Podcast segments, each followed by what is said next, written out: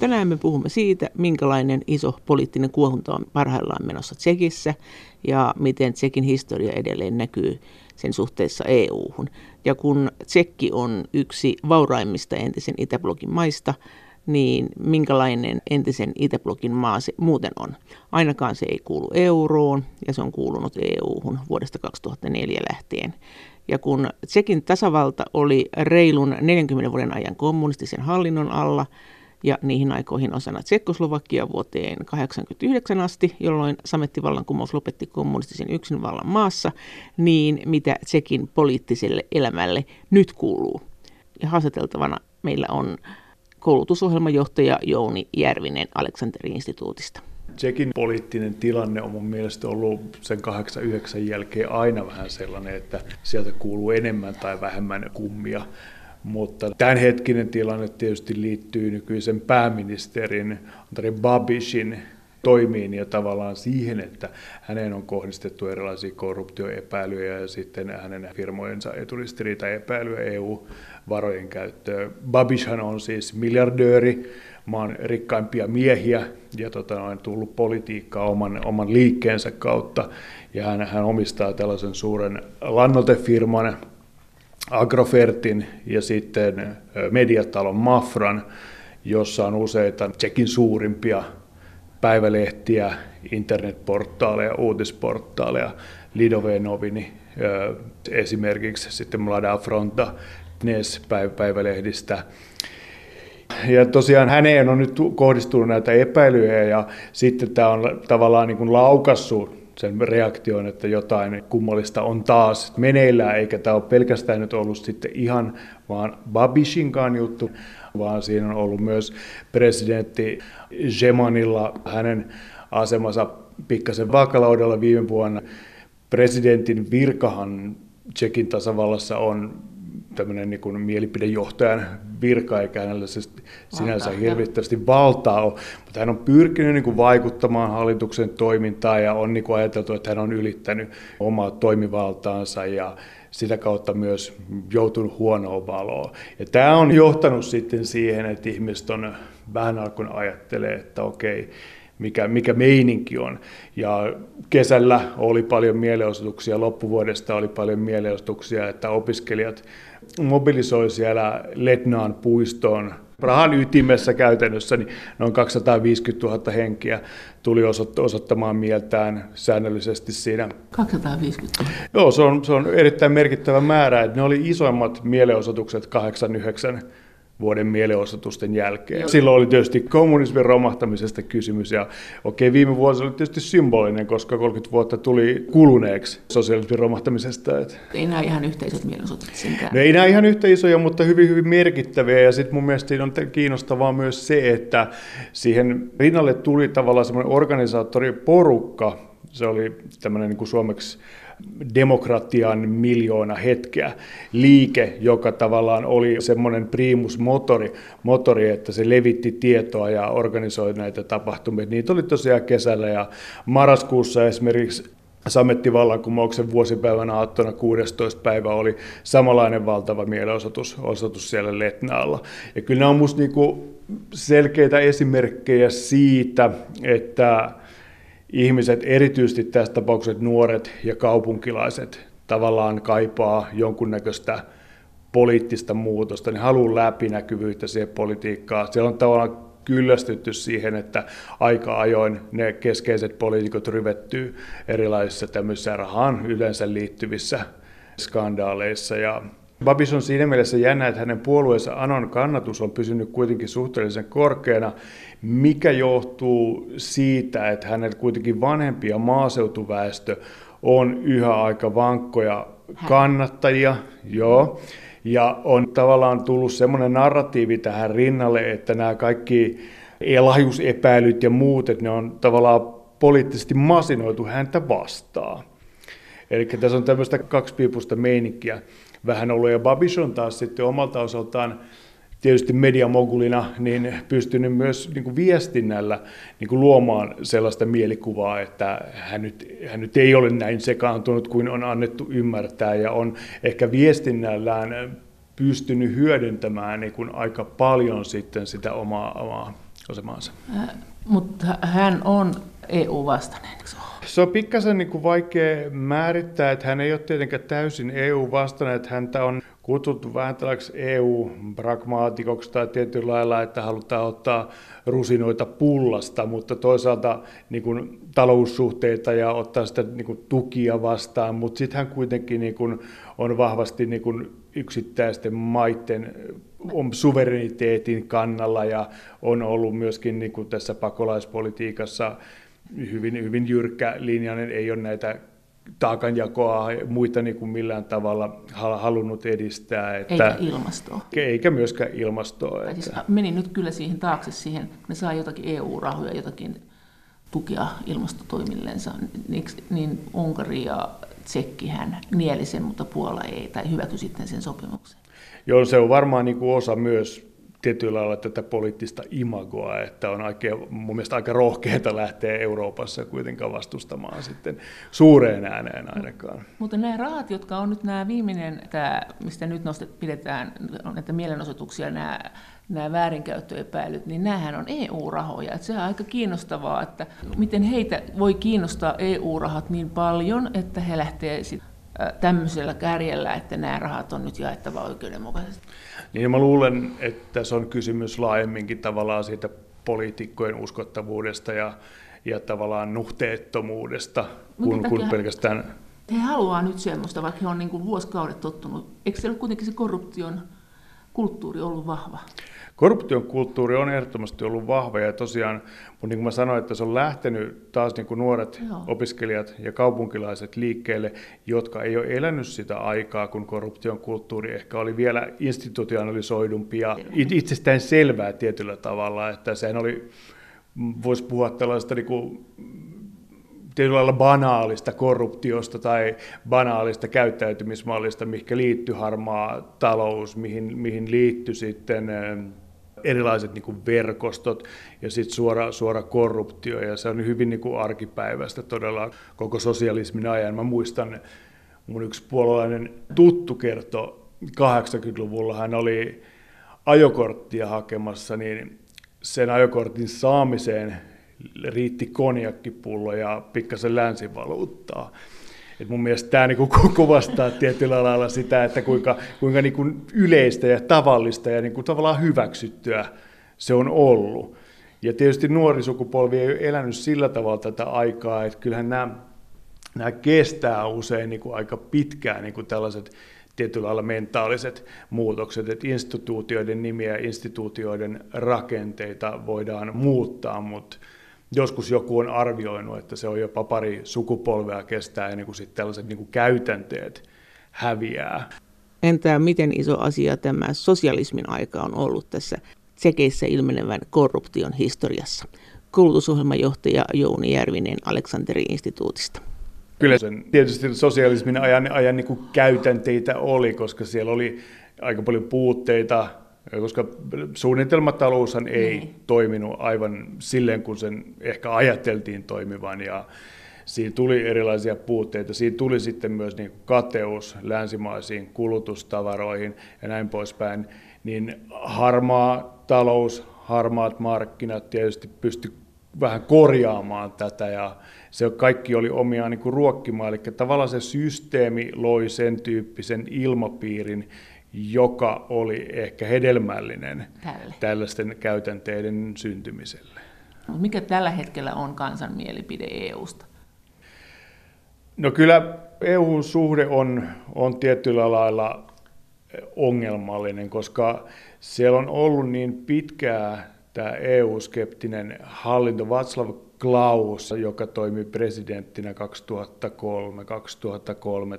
Se oli hyvin skeptinen, eikö se ollut? Se oli erittäin skeptinen, että hän näki niin kuin EUn hyödyn ainoastaan tällaisena talous liittona, että hyvin talousvetosena. Ja Eikö sitten on... että hänen liityttiin siltä, että hän ei tykännyt yhtään, että hänelle kävi näin? Että niin, no, hän, hän, hän, hän, hänelle kävi näin, mutta tota, hän, hän näki siinä sitten niin kuin ainoastaan sen talousulottuvuuden niin kuin merkityksen. Ja kyllähän se tietysti, jos näin pitkään maassa on johtavana, johtavassa asemassa, hän toimi pääministerinä ja sitten presidenttinä, niin tällainen, tällainen henkilö, ja hänen puolueensa, joka on tälläkin hetkellä maan toisiksi suuri puolue, ODS, Občanská demokratia, eli kansalaisdemokraattinen.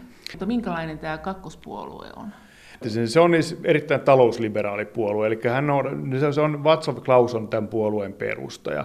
Ja siitä muodostuu oikeastaan hyvin Václav Klausin eh, politiikan jatkoa, eli se on hyvin eurokriittinen puolue, ja sitten se on hyvin talousliberaali, talousliberaali puolue. Eli Václav Klaushan silloin 90-luvun alussa ajoi niitä talousuudistuksia hyvin voimakkaasti Tsekissä eteenpäin. Mutta samaan aikaan sitten, koska niin kuin tämä EU-integraatio on koko ajan ollut niin kuin agendalla, niin hän oli kyllä hyvin kriittinen sen suhteen, ja hän ei nähnyt samalla lailla kuin kaimansa Václav Havel, että Euroopan unioni on kuitenkin niin kuin suuri kulttuurinen yhteisö, sillä on merkittävä rooli vakauden ja rauhan säilyttämisessä Euroopassa, ja Havel ei korostanut niinkään tätä niin kuin taloudellista ulottuvuutta kuin Klaus, ja Klaus ei nähnyt näitä visioita EUsta, mitä Havel korosti. Eli täällä oli kaksi vahvaa Vaatslavia, joilla oli hyvin erilainen näkemys siitä, että mikä on Euroopan unioni, miten sitä pitäisi kehittää, mikä olisi mahdollisesti Tsekin paikka siinä, että tämä on oikeastaan mun mielestä niin kuin semmoinen iso selittävä trendi, että siellä on ollut niin vahvaa, niin voimakas euroskeptinen trendi, että se ei tietenkään voi olla vaikuttamatta siihen kokonaiseen poliittiseen kulttuuriin ja keskustelukulttuuriin, miten Euroopan unioni Tsekissä on tavattu nähdä. Et, tota noin, tässä on ehkä nyt semmoinen aika, että siellä on parlamenttivaalit tulossa 21 syksyllä. että Tämä on niin mielenkiintoinen kuvio nähdä. Mä en uskalla lähteä veikkailemaan, mutta siellä on piraatteja, siellä on ODS. Oppositiossa ei ole tällä hetkellä mitenkään niin suuria karismaattisia johtajia myöskään. Oppositio ei ole millään tavalla kovinkaan yhtenäinen, vaan aika hajanainen pikemminkin. Et siinä on, mutta villisti veikaten, niin kuin sanoisin, että sieltä ODS ja piraattien ja no, tuskin kommunistia, mutta sitten demareiden puolesta se se haastaja sitten ehkä, ehkä tulee, jos, jos on tullakseen. Mutta tämmöiset nationalistiset äänenpainot on vähän niin kuin aika monessakin puolueessa hyvin vahvoja. Joo, kyllä, kyllä. Ja kyllähän, kyllähän Tsekissäkin oma nationalistipuolueensa on, joka on erittäin maahanmuuttovastainen ja EU-vastainen. Se on aika suosittu. Mä en muista nyt ihan tarkkaa viiden, viiden, neljän, siellä kuitenkin aika, aika niin kuin suosittu puolue joka tapauksessa. Mutta tämä ykköspuoluekin. Ykköspuoluekin on, joo, ja se on niin kuin tavallaan pikkasen muuttunut tässä matkan varrella. Silloin kun Babish-puolueinen niin kuin lähti politiikan huipulle, niin se oli mun mielestä eh, liberaalimpi, ei pelkästään talouskysymys, vaan myös muissakin kysymyksissä EU-myönteisempi, että se on niin vähän muuttunut tässä, tässä matkan varrella ehkä sen, sen liikkeen identiteetti. On, mitä ne haluaa EUlta? Haluaisi ne muuta kuin olla rauhassa ja sitten ne rahat? Onko, mitä ne haluaa? No toi on, toi on mielenkiintoinen kysymys ja jos pääsisin Babishin pään sisään, niin voisin ehkä, ehkä vastata, mutta kyllä selkeästi ehkä halutaan sitä, niin kun, sitä, että omassa maassa on päätösvalta itsellä ja sitten kuitenkin EUsta nähdään, että se on, niin kun, sehän on taloudellisesti kuitenkin niin kun, elinehto käytännössä, että ollaan EUn jäseniä. Et esimerkiksi Zemanhan heitti Brexit-äänestyksen jälkeen, että pitäisikö Tsekissäkin tehdä Brexit-äänestys, mutta sehän tyrmättiin niin kuin saman tien että ei tsekit halua EUsta pois. Mut mutta ne, ne ei halua euroa. Ne, ne, ne, ne ei halua ehkä euroa, ja ne haluaa niin kuin säilyttää Brysselin tavallaan marginaalisena suhteessa heidän omaan päätöksentekonsa. Mutta mut Naton ne haluaa kiivaasti. No, Naton, ja Naton ne on halunnut, että se oli yksi keskeinen osa tätä tosiaan institutionaalista integraatiota, mikä, mikä oli niin kuin tavoitteena heti, heti silloin 90-luvun alusta lähtien. Ja sehän toteutui ja tsekit ajaa niin kuin koko V4 myöskin niin kuin tavallaan Naton ja EUn yhteistyön tiivistämistä ja sitä, että otettaisiin niin kuin isompaa roolia myös niin kuin maailmanpolitiikassa, esimerkiksi Ukrainassa ja Georgiassa ja niin poispäin. Miten kun nämä nuoriso nyt sitten kuitenkin kapinoi ja vaatii muutosta, asettaako se toivonsa EU-hun samalla, kun he haluaa muutosta näihin käytäntöihin? Sitä saattaa niin kuin selittää se, että tota, kiinnostavasti maan kolmanneksi suurin puolue on piraattipuolue, joka on selkeästi, sille, sille, sillä on äänestäjä niin vasemmalta kuin oikealtakin, eli se ei ole tällaisella perinteisellä spektrillä sinänsä niin kuin positioinut itseään hirveän vahvasti, mutta sille on taas juurikin nämä teemat. Tärkeitä, antikorruptio, läpinäkyvyys, hallinnon läpinäkyvyys, veronkierron vastustaminen. Sitten tietysti nämä piraattipuolueiden erilaiset tekijänoikeuskysymykset, mitkä on aina, mutta myös se on EU-myönteisimpiä puolueita, eli Eli se on kerännyt merkittävän äänestäjäkunnan. Mä muistan, minä vuonna se on perustettu valitettavasti, mutta tota on kuitenkin aika nopea nousu. Mutta onko se niin, että nuoriso siellä kannattaa EUta? Ja vanhemmat ei, että onko se, onko se kääntymässä?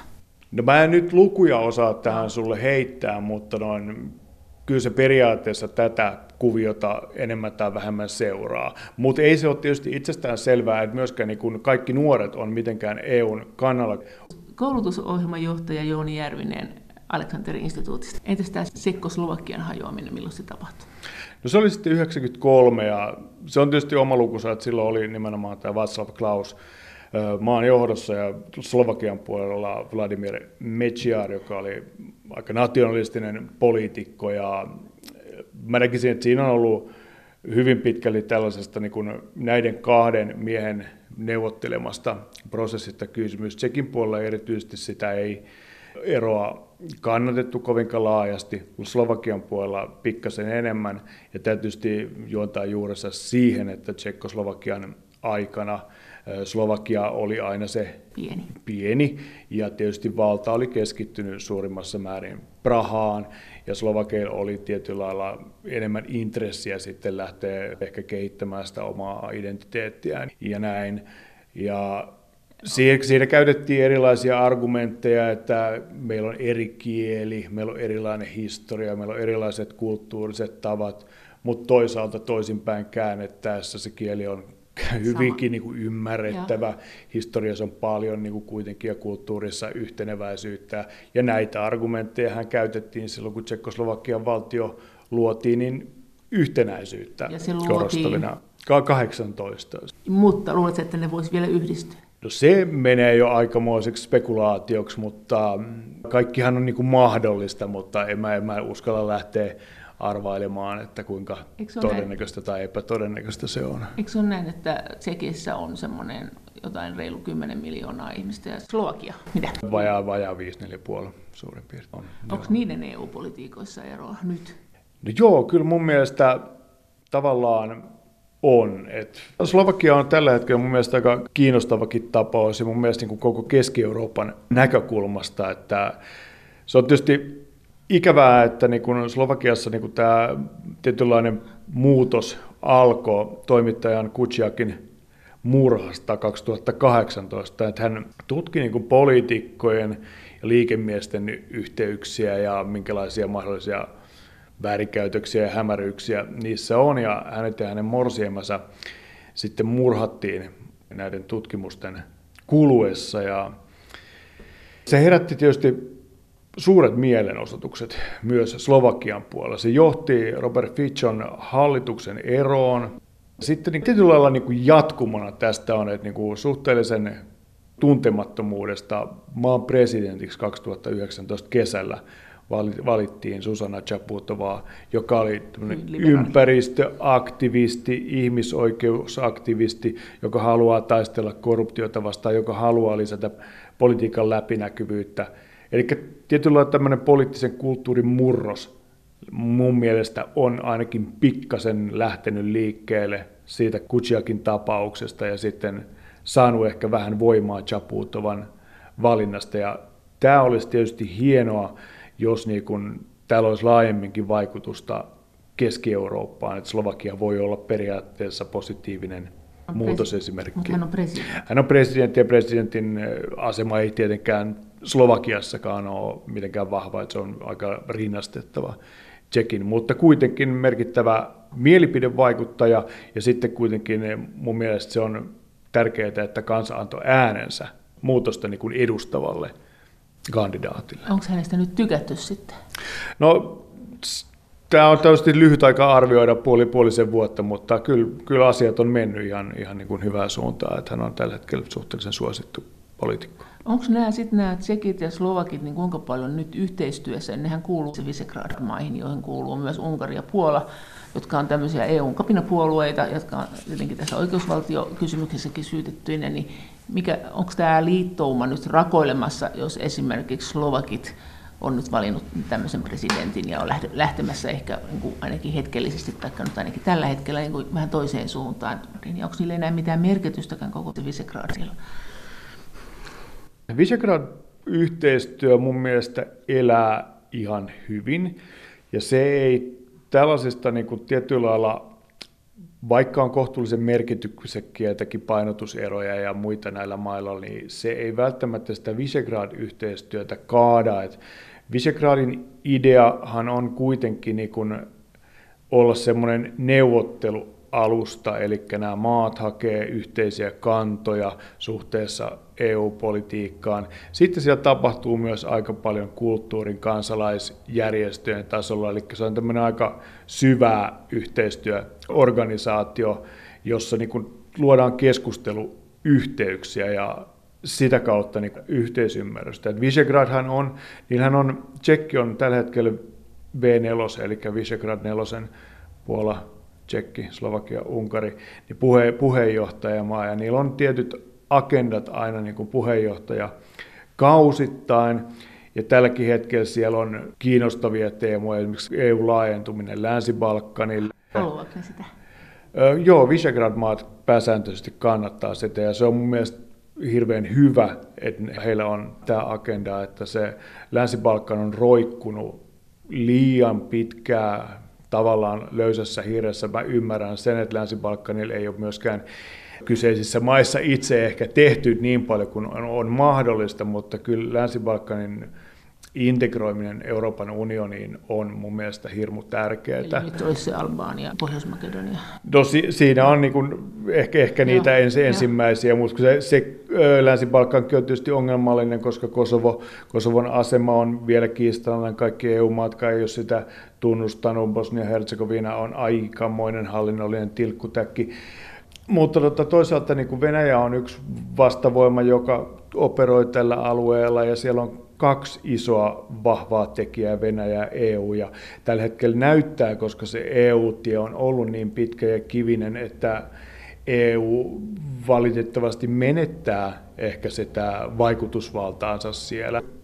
Tällä hetkellä EU on tietysti niin kuin keskittynyt omiin ongelmiinsa ja just tähän pakolaisongelmaan ja kaiken näköisiin pitkäkestoisiin, mutta tavallaan olisi mielekästä, että EU lähtisi uudestaan ehkä pikkasen ponnekkaammin viemään eteenpäin tätä Länsi-Balkanin maiden integraatiota. Milloin se oli se Visegrad? Milloin se perustettiin? Se perustettiin jo 1991 ja sehän viittaa historiallisesti johonkin, oliko se 1300-luvulla tapahtuneeseen alueen kuninkaiden jo kokoontumiseen ja yhteistyöideoihin, että sillä on tämmöinen hyvin niin kuin hieno historiallinen tavallaan tausta. Ja eikö se ollut aluksi aika pitkälle taloudellista yhteistyötä? Joo, kyllä, että se on, mutta se on tosiaan laajentunut ja siinä on hyvin paljon erilaisia foorumeja, millä ne keskustellaan. Onko niillä sitten edelleen talousyhteistyötä, siis EUn sisämarkkinoilla, onko ne liittoutunut jollain lailla vai onko ne joutunut sulautumaan vain yhdeksi sisämarkkinaksi kaiken muun EUn kanssa? Onko se, kun sanoit, että kulttuuria on ja arvoja on? Ja...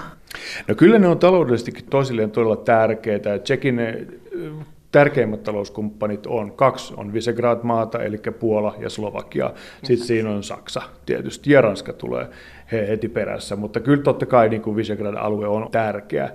Mutta ehkä siinä Visegradissa se talous ei ole se ydin, vaan siinä on enemmänkin tavallaan se tietynlainen foorumi mielipiteiden vaihto ja politiikka edistämiseen, koska esimerkiksi tämä ulkorajojen vahvistaminen on niin Visegrad-maiden yksi teema, sitten että maahanmuuttopolitiikka on suvereenien valtioiden itsensä määräämää, ei Brysselistä määräämää. Ja. Ja, täytyy, ja, ja ilmasto. Eli tavallaan se on, on tämmöinen foorumi, missä nämä rakentaa niitä positioita tavallaan. Esiintyykö ne sitten EU-ssa kanssa kuinka yhtenä miehenä, kun kuitenkin Puola ja Unkari on usein on, on samanlaisia äänenpainoja just maahanmuuttokysymyksessä esimerkiksi, niin onko se lähtökohtaisesti, että onko tämä jotenkin vahvistumassa, että he on löytänyt toisensa, että he voisivat neljistään saada läpi juttuja? No se onko se vahvistumassa, mä en osaa ihan, ihan varmasti sanoa, mutta selvää on, että heillä on usein samantyyppisiä tavoitteita. Mutta se asteero voi olla tietysti, että joilla on, on jyrkempää ja joilla, joilla on vähemmän jyrkempiä. Mutta ei ainakaan ole heikentymässä ilmeisesti. Mun mielestä Visegrad-yhteistyö ei ole heikentymässä, että se on kuitenkin tärkeä instrumentti tälle alueelle niin kuin koordinoida. Mutta miksi vaan nämä neljä? Olisi siinä ollut muitakin maita, mitä olisi voinut ottaa mukaan? On, mutta se on varmastikin just historialla perusteltu, että tämä on se Visegradin ydinjoukko, mutta kyllähän heillä on niin kuin läheisiä liittolaisia, tai liittolaisia liittolaisia, mutta usein Slovenia ja Kroatia on siinä vähän niin kuin kyljessä, ja voidaan, voidaan sanoa, että näillä on pikkasen niin Visegrad-nelikkoon niin rinnastuvia, tavallaan sitten niin kuin ne heijastelee, heijastelee myös myös Visegrad nelosen keskusteluja. Että tota. Mutta jos mennään sitten siihen muinaishistoriaan, niin mitä siitä näkyy vielä? Että näkyykö siitä vielä? No jaa, ei, eihän tsekit kyllä itsenäisiä tainnut. Oliko ne koskaan oikeasti itsenäisiä? ne ollut aina kimpassa jonkun? En tässä Joo, ei, ne 1918 no. oltiin kimpassa sitten Slovakian ja. kanssa ja sitten vasta 93 tosiaan alusta, alusta itsenäinen no, ennen Tsekin, sitä? Tsekin, Tsekin tasavalta. Mikäs ennen sitä? Sitten oli Itävalta Unkaria. Niin, Itävalta Unkarissa sitten ja tota, no, niin, kreikkalais-roomalaisessa keisarikunnassa. Että, tota, no, niin, tämä Saksan, saksalaisen alueen vaikutus on ollut tietysti hirveän voimakas. Sitten toisella puolella on ollut Venäjä kautta Neuvostoliitto, että Tsekkihän on niin kuin tällaisessa perinteisessä pienen maan asemassa ollut, jolloin voimakkaat naapurit. Eli maa, joka on ollut kahden, kahden suuren puristuksessa tietyllä lailla, niin jos me lähdetään tavallaan sitä saksalaisen kielialueen vaikutuksesta, niin sehän on ollut todella vahva Tsekissä, että ja siellä on noin kolmasosa ennen toista maailmansotaa väestöstä oli saksalaisia. Ja sitten jo 1800-luvulla, kun hahmoteltiin erilaisia niin Keski-Eurooppaan visioita, niin ne oli hyvin vahvasti tällaisia Saksan hegemoniaan perustuvia, että Friedrich Naumann oli ehkä se semmoinen keskeinen, joka näki saksalaiset siinä niin kuin keskeisenä kulttuurisena, poliittisena ja taloudellisena voimana, jonka niin kuin vaikutusvallan alla nämä pienet slaavimaat on. Ja se kielenkin pitänyt muuttua kokonaan saksaksi? No erilaisia pyrkimyksiä on ollut, mutta ne yliopistoissahan hyvin pitkään oli niin kuin saksa tietysti kieli, mutta kyllä se tsekkikin on siellä niin kuin jo figuroinut pitkään, että se ei ole ehkä ollut niin voimakasta kuin Slovakian puolella ehkä unkarilaistaminen aikoinaan oli. Se oli Unkarikin mukana, joo. No se Unkarikin oli so, lusikka tässä sopassa, mutta sitten siinä oli tietysti niin kuin panslavistiset ajatukset tuli silloin 1200-luvun puolivälissä ja sen jälkeen ne liittyi tietyllä lailla tähän pienten slaavimaiden niin kuin nyt mikä Tsekkoslovakiastakin sitten tuli, niin kansalliseen heräämiseen. Ja toisaalta Venäjän yhteyden tietyllä lailla siihen mukaan. Venäjällähän oli se ajatus kuitenkin, että Venäjä olisi niin kuin hyvinkin hegemonisessa asemassa niin kuin eri, eri slaavialueilla, mutta se ei, se ei niin kuin hirveän pitkälle kantanut hedelmää. Ja sitten kun nämä kansallisvaltiot syntyi, niin tämä ajatushan siitä pikkuhiljaa sitten haihtukin.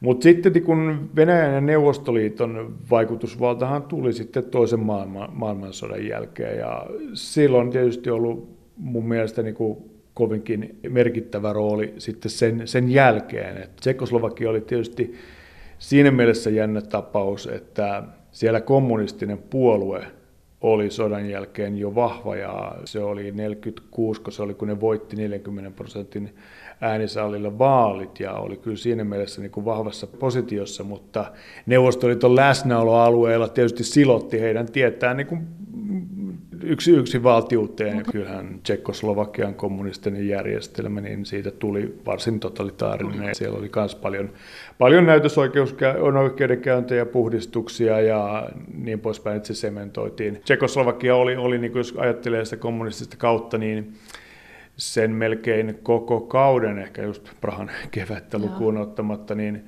yksi kuitenkin, tai Keski-Euroopassa ainakin niin kuin selkeästi niin kuin yksi tiukimpia järjestelmiä ja tietysti Prahan kevään jälkeinen normalisaatio, jolloin Gustav, Gustav Husak tuli sitten Dubčekia seuraamaan ja järjestystä palauttamaan, niin sitä aikaa kutsutaan post-totalitaristiksi, mikä on tietyllä lailla kiinnostavaa, koska se tarkoitti sitä, että suoran väkivallan käytön määrä väheni merkittävästi, mutta sitä tuli korvaamaan sitten tämmöinen rakenteellinen ja kulttuurinen väkivalta pikemminkin, eli ne ihmiset, jotka ei niin hyväksynyt sitä järjestelmää, niin heillä ei ollut mahdollisuutta sitten opiskella tai ei myönnetty passeja tai tämän tyyppisiä niin toimenpiteitä sitten. Vuonna 1968 syntyi Prahan kevät. Silloin ajettiin monenlaisia uudistuksia, mutta kaikki loppui siihen, kun Neuvostoliitto huolestui tilanteesta ja Varsovan liiton joukot miehittivät Tsekkoslovakian. Mutta miten yllättävä tämän Prahan kevään syntyminen oikeastaan oli? Koulutusjohtaja Jouni Järvinen Aleksanteri-instituutista. No siinä mielessä ei täytänä yllätyksenä, että 60-luku oli tietyllä lailla tämmöisen kulttuurisen vapautumisen aikaa jo, ja siellä tehtiin jopa suunnitelmia erilaista niin kuin pikkasen talousreformeista, jotka, jotka jäi sitten puoli, puolitiehen, mutta siinä mielessä yllätyksenä, että kuinka voimallinen se sitten oli, että Prahan kevään uudistukset on aika, aika pitkälti verrattavissa sitten myöhemmin Gorbachevin lanseeraamaan glasnosti ja perestroikkaa, eli Tsekkoslovakiassa silloin sensuuria höllennettiin merkittävästi. Siellä sallittiin tietyllä lailla kansalaisyhteiskunnan uudelleen järjestäytyminen, eli annettiin ihmiselle kanavat tuoda omaa ääntään esiin ja kokoontumisvapautta ja tämän tyyppistä löysennettiin. Ja sitä katsottiin niin kuin aika pitkään Neuvostoliitossa sitten sivulla ja käytiin, käytiin jopa muutaman kerran konsultoimassa, että koska tämä loppuu ja että mihin tämä, mihin tämä mahdollisesti vie. Ja valitettavasti se tietenkin jäi meiltä näkemättä, koska sitten elokuussa Varsovan liiton joukot Neuvostoliiton johdolla miehitti maan ja se oli hyvin lyhyt pätkä, milloin Tsekoslovakiassa koettiin. Mun mielestä niin kuin merkittävin Itä-Euroopan pyrkimys uudistaa, uudistaa kommunismia. Ja se oli mun mielestä merkittävä niin kuin erityisesti sen takia, että se lähti sieltä ylätasolta, että se ei ollut mikään mielenosoitus tai tämmöinen Unkarin kansannousua yhtään vähättelemättä, mutta tota, tältä ylhäältä käsin lähdetty niin kuin systemaattisesti rakentamaan pikkasen.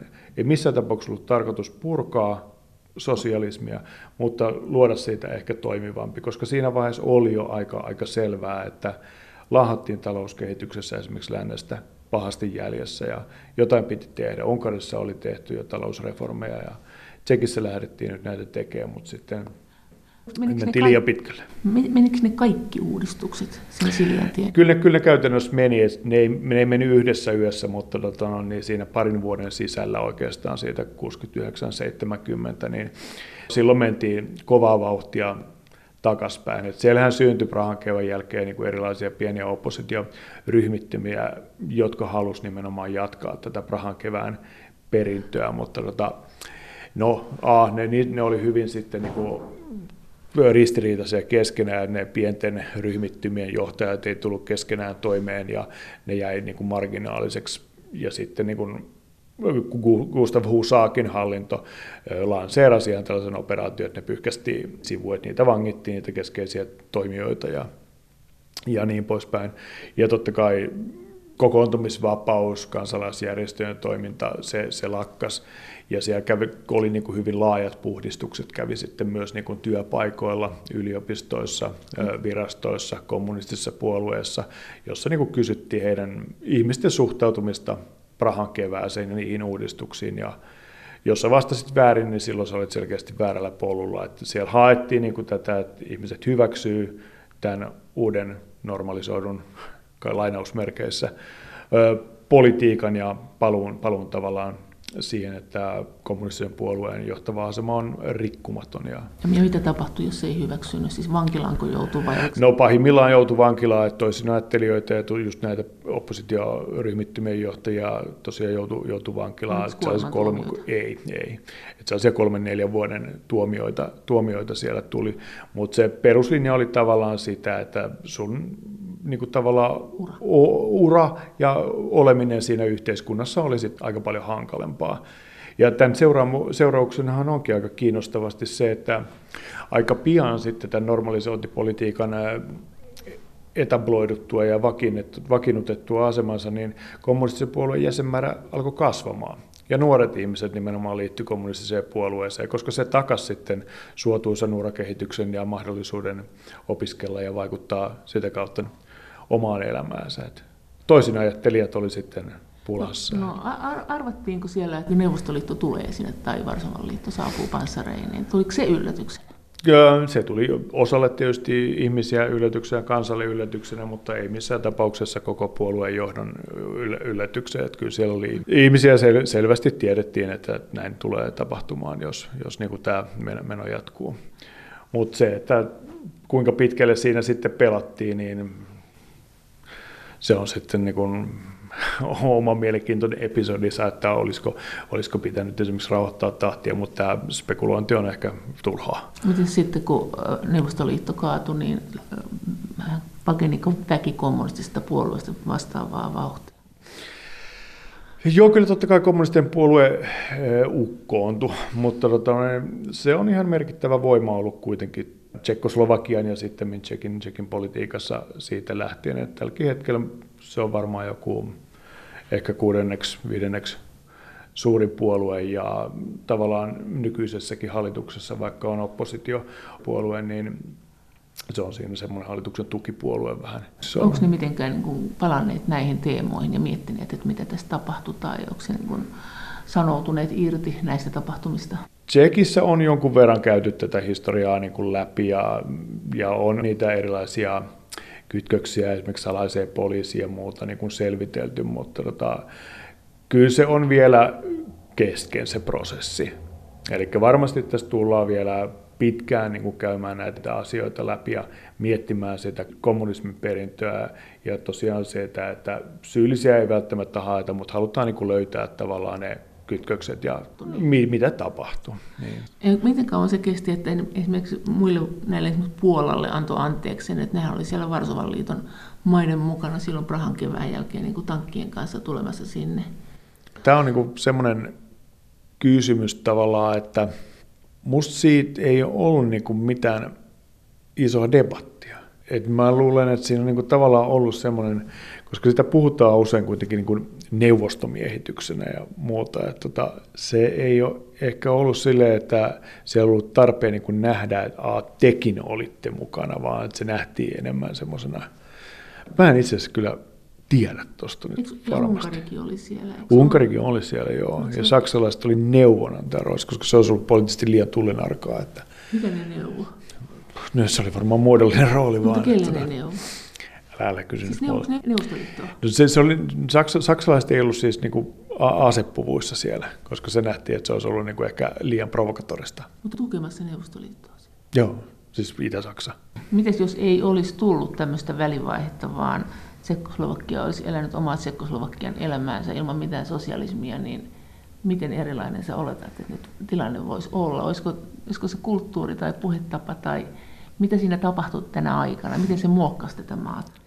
Kyllä se varmasti erilainen oli, olisi, että jotkut tsekkiläiset tutkijat on spekuloinut ajatuksella, että Tsekkoslovakia olisi voinut olla Euroopan integraation yksi, yksi niin kuin ensimmäisiä mukana, on mukana alusta lähtien tässä kuviossa, ja, koska he, he niin kuin nojaa kuitenkin siihen, että he oli toisen maailmansodan aikana yksi näitä harvoja eurooppalaisia demokratioita, ja tätä halutaan niin kuin mielellään korostaa, ja mun mielestä tämä tämä spekulaatiokin tietyllä lailla nojaa aika vahvasti tähän ajatukseen, mutta se on totta kai ihan mahdollista, mutta se on kyllä vain spekulaatiota. Nyt me eletään todellisuudessa, missä sosialismi kuitenkin sinne tuli ja demokratia hajotettiin, mutta...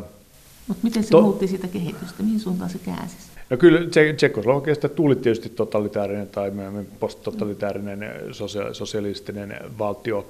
Totta kai se vaikuttaa niin kuin maan poliittiseen kulttuuriin, eli sehän käänsi sen ihan tietyllä lailla nurin päin, ja mun mielestä se vaikuttaa kuitenkin vielä, vielä tänäkin päivänä. Mutta sitten tänä päivänä, mitä keskusteluissa tulee, niin on just toi Prahan kevät, koska se nähdään, että se oli tavallaan se Tsekkoslovakian niin kuin demokraattisen perinteen niin kuin yksi ilmentymä siinä sosialismin keskellä. Se tuli sieltä karikkeiden alta. Se, ta- se tavallaan tuli niin kuin sieltä, tai se ainakin halutaan tulkita, että se oli niin kuin tämän tyyppinen. Joo. Samoin kuin sitten myös niin kuin 89 vallankumous, eli siinä myös niin kuin tavallaan palataan, ja nyt niin kuin juhlavuotena palattiin niin kuin jatkuvasti siis sekä 89 että 68, ja näiden kahden välille vedettiin koko ajan niin kuin langat, että tämä 89 oli tietyllä lailla 69, 68 jatkumoa. Ja 89 se, että nähdäänkö se niin kuin vallankumouksena tai nähdäänkö se niin kuin tietynlaisena vallanvaihdoksena, niin kuin Timothy Garton Ash brittiläinen historioitsija puhuu revoluutiosta vai niin tota, mä oon joskus leikitellyt ajatuksen, että sitähän voi myös nähdä, että se oli vallankumouksen loppu.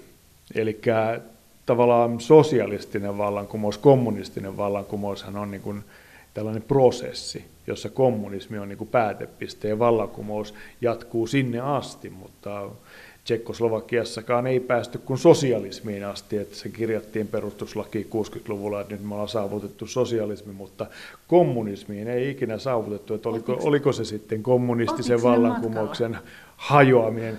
No, ideologia oli tietysti jo aika pitkälti sitten Prahan tai siis Tsekkoslovakian miehityksen jälkeen alkanut murenemaan ja kyllä siinä niin nähdään tietyllä lailla sen sosialismin lopun alku, kun se ideologinen, ideologinen pohja alkaa, alkaa rapautumaan ja sitä kautta myös vallan legitimiteetti tietysti sitten heikkenee ja tässä, tässä voidaankin niin kuin ajatella myös niin, että silloin 89 ei ollut oikeastaan enää ketään, kuka olisi ollut valmis puolustamaan sitä systeemiä. Miten se prosessi sitten meni siellä? No se, oli, se oli loppujen lopuksi tapahtumahistoriallisesti hyvinkin niin kuin lyhyt joo, ja nopea, mutta kyllä se lähti niin kuin kumuloitumaan tosiaan sieltä miehityksestä lähtien, että siinä on, siinä on niin kuin monia vaiheita sitten tullut tämä toisinajattelija, toisinajattelijaryhmien nousu. nousu sitten vuoden 1975 kokouksen, kokouksen jälkeen, jolloin, jolloin toisinajattelijat alkoi perustamaan näitä ryhmittymiä ja kritisoimaan ihmisoikeusloukkauksia ynnä muuta. Mutta se tavallaan poliittinen muutos alkoi sitten niin kuin voimakkaammin siinä, kun Gorbachev nousi Neuvostoliitossa, Neuvostoliitossa valtaan ja tuli niin kuin selväksi, että Neuvostoliitossa aletaan nyt uudentamaan systeemiä. Tsekkoslovakiassa siihen ei oltu niin kuin valmiita, että siellä lähdettiin mukaan kyllä tällaiseen neuvosto tyyppiseen retoriikkaan, että tehdään sitä ja tätä ja aikalaisnosto on hyvä juttu, mutta siellä niin kuin pyrittiin tekemään samaan aikaan mahdollisimman vähän. Mutta se antoi kuitenkin sitten niin toisinajattelijoille enemmän potkua ja siellä alettiin niin kuin keskustelemaan pikkuhiljaa jo niin kuin poliittisista muutoksista. Ja eräs, eräs toisinajattelija sanoikin siinä, se oli muistaakseni 88, että aika on kypsä, ellei jo ylikypsä muutoksille. Ja silloinhan siellä alkoi sitten niin kuin mielenosoituksia tulemaan eri, erilaisina vuosipäivinä pikkuhiljaa, joka sitten kumuloitu kohti sitten 89 vuoden, vuoden syksyä.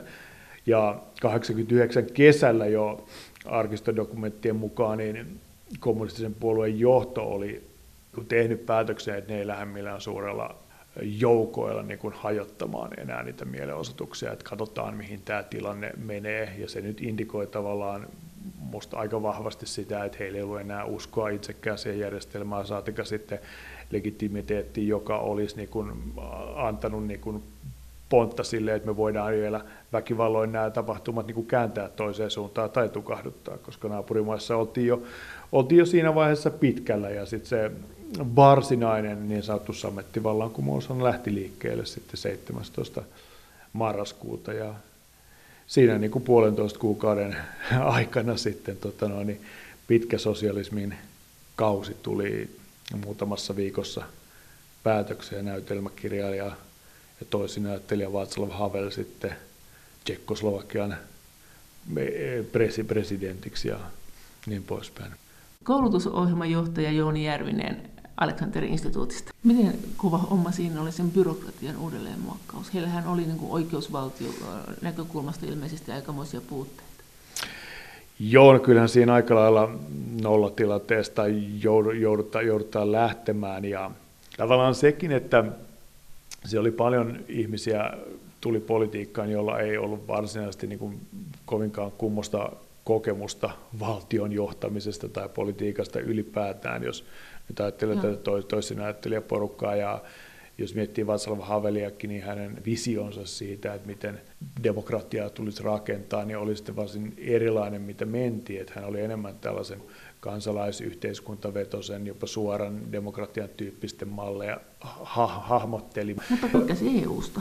Joo, mutta sitten tavallaan, joo, no se on ollut tietysti joo, ihan niin selkeä, että tämä joo. institutionaalinen joo. integraatio on ollut niin kuin keskeinen, Näin, ja joo. tämä liittyy niin kuin siihen paluu Eurooppaan ajatteluun, että paluu Eurooppaan on ollut sitä, että tullaan kulttuurisesti takaisin siihen niin viitekehykseen, johon kuulutaan. Ja tästä on Milan Kundera kirjoittanut 84 muistaakseni The New York Review of Booksin artikkelin, että kuinka tavallaan sosialismin aika kidnappas nämä niin sanotusti kulttuurisesti läntiseen sfääriin kuuluvat Keski-Euroopan maat ja vei ne niin sanotusti lainausmerkissä väärään kulttuuripiiriin. Ja tämä keskustelu oli oikeastaan aika kiivastakin silloin 80-luvun loppupuolella ja se levisi, levisi myös sitten tuonne Jugoslavian alueelle, että siellä erityisesti sloveenit ja kroatit halusi alkaa niin kuin omaa keski-eurooppalaisuuttaa ja historiallisia siteitä Habsburgien valtakuntaan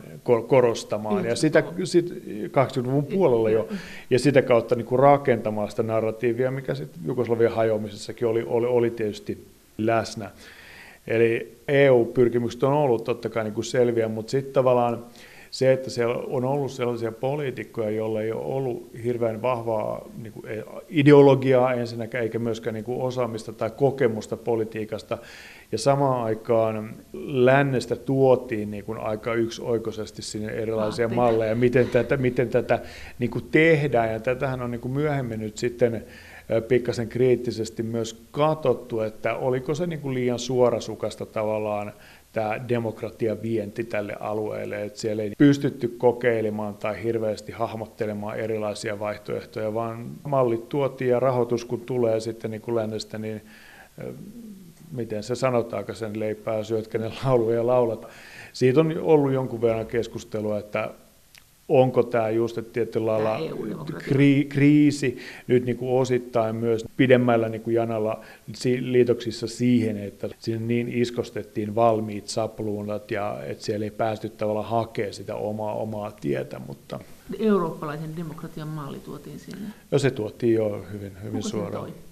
No siinä oli tietysti EU, siinä on ollut Yhdysvallat, siinä on ollut Maailmanpankki, IMF, niin kuin monia, monia toimijoita ja myöskin niin kuin kansalais, järjestöjä paljon. Et jos ajatellaan niin kuin ylipäätänsä tuon Itä-Euroopan kansalaisjärjestökenttää, niin monet kansalaisjärjestöt on hyvin lähellä poliittista eliittiä ja ne tietyt kansalaisjärjestöt saa rahoitusta helpommin ja niillä on niin kuin vaikutus, vaikutusmahdollisuuksia, joka on sitten tietyllä lailla niin kuin muokannut sen kansalaisyhteiskunnan ja valtion välisen vuorovaikutuksen usein liiankin tiiviiksi ja siinä saattaa olla samoja henkilöitä pitämässä jotain poliittista positiota ja olla mukana tai johtamassa vaikka kansalaisjärjestöä.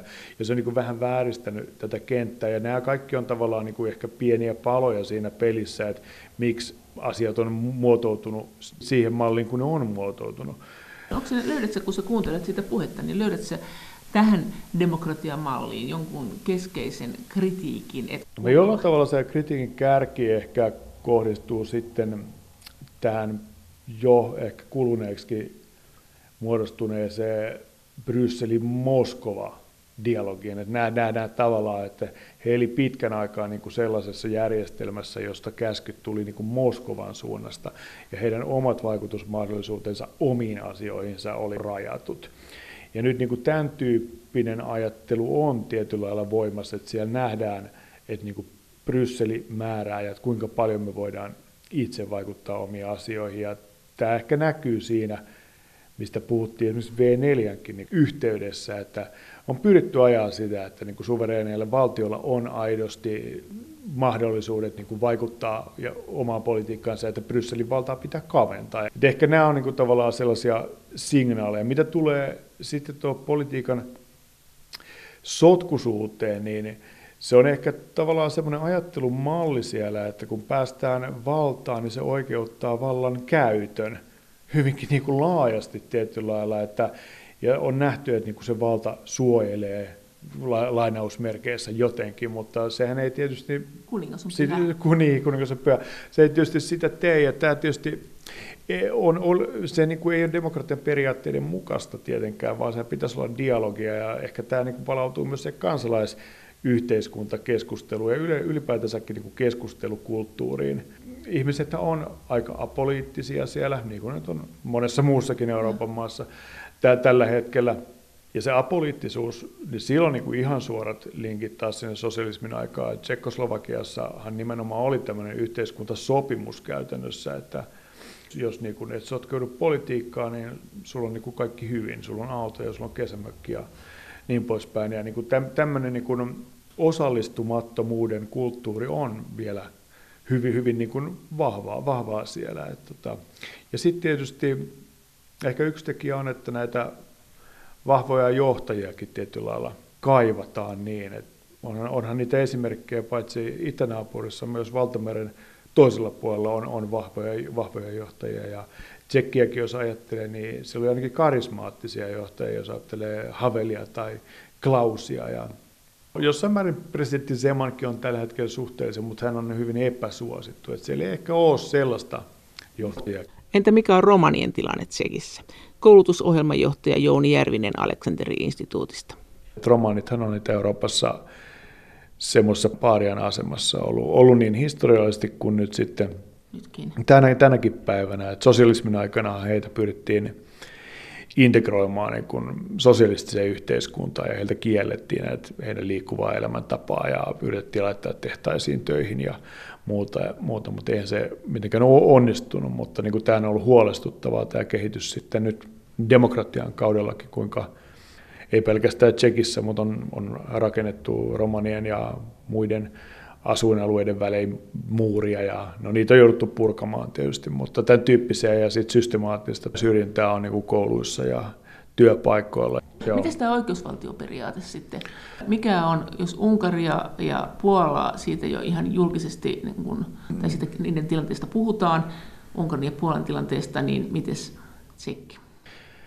No joo, Unkari ja Puola on tietysti ollut, ollut sellaisia tuon alueen maita, mitä on seurattu ylipäätänsä tarkkaan ja kehitys, jos puhuttiin just siitä sosialisminkin ajasta, niin siellä Puolassa ja Unkarissahan se muutos niin kuin lähti liikkeelle ja voidaan niin kuin ajatella, että okei, että nyt on Puolassa ja Unkarissa menty sitten demokratian ja oikeusvaltion suhteen niin kuin takapakkia, mutta tota, ei se tietysti vääjäämättä johda siihen, että Tsekissä alkaisi tapahtua jotain, jotain samanlaista. Et puhuttiin siitä Slovakian nyt pikkasen erilaista mahdollisuudesta ainakin, niin jotenkin mä näen, että se voi olla mahdollisuus myös niin kuin Tsekille tai koko alueelle niin kuin pikkuhiljaa, että tämä tendenssi ei ainakaan niin kuin kiihtys tai, tai leviäisi. Tämä on hyvin vaikea kysymys ennakoida, että tota, siihen tietysti niin kuin seuraavat vaalitkin tulee aika paljon sitten vaikuttamaan, mutta, mutta esimerkiksi Zeman on taas, Babish on enemmän niin kuin näiden kauppasuhteiden takia niin kuin ehkä länteenpäin nojaava, nojaava pääministeri, pääministeri mutta taas presidentti Zeman taas on flirttailut tietyllä lailla enemmän niin kuin Venäjän ja Kiinan kanssa, jotka Kiinakin on investoinut sinne infrastruktuuriin ja muuhun, muuhun aika paljon. Et siinä on tietysti, tietyllä lailla tällaista niin kuin ristivetoa ja Zemanin elkeet, mistä alussa puhuttiin, niin siinä on saattanut olla pikkasen tällaista pyrkimystä niin kuin keskittää valtaa ja ehkä niin kuin rapauttaa oikeus, oikeusvaltion. Mutta siellä ei niin kuin mitään sellaisia juttuja ole, mitä puolestaan Unkarissa on tapahtunut, mutta sitten taas niin kuin Babishin omistukset on jonkun verran herättänyt huolta niin kuin median riippuvuudesta, koska hänellä on kuitenkin valtaa näissä keskeisissä niin kuin medioissa että miten, miten se vaikuttaa, mutta mä en vielä lähtisi kyllä Tsekkiä Puolaan tai Unkariin vertaamaan. Sä sanoit tässä, ja on puhuttu näin, että mm, esimerkiksi Tsekeillä on tämmöinen niin paluu takaisin länteen menossa, tai ehkä jo mennytkin, mutta ehkä vähän kesken, vai onko?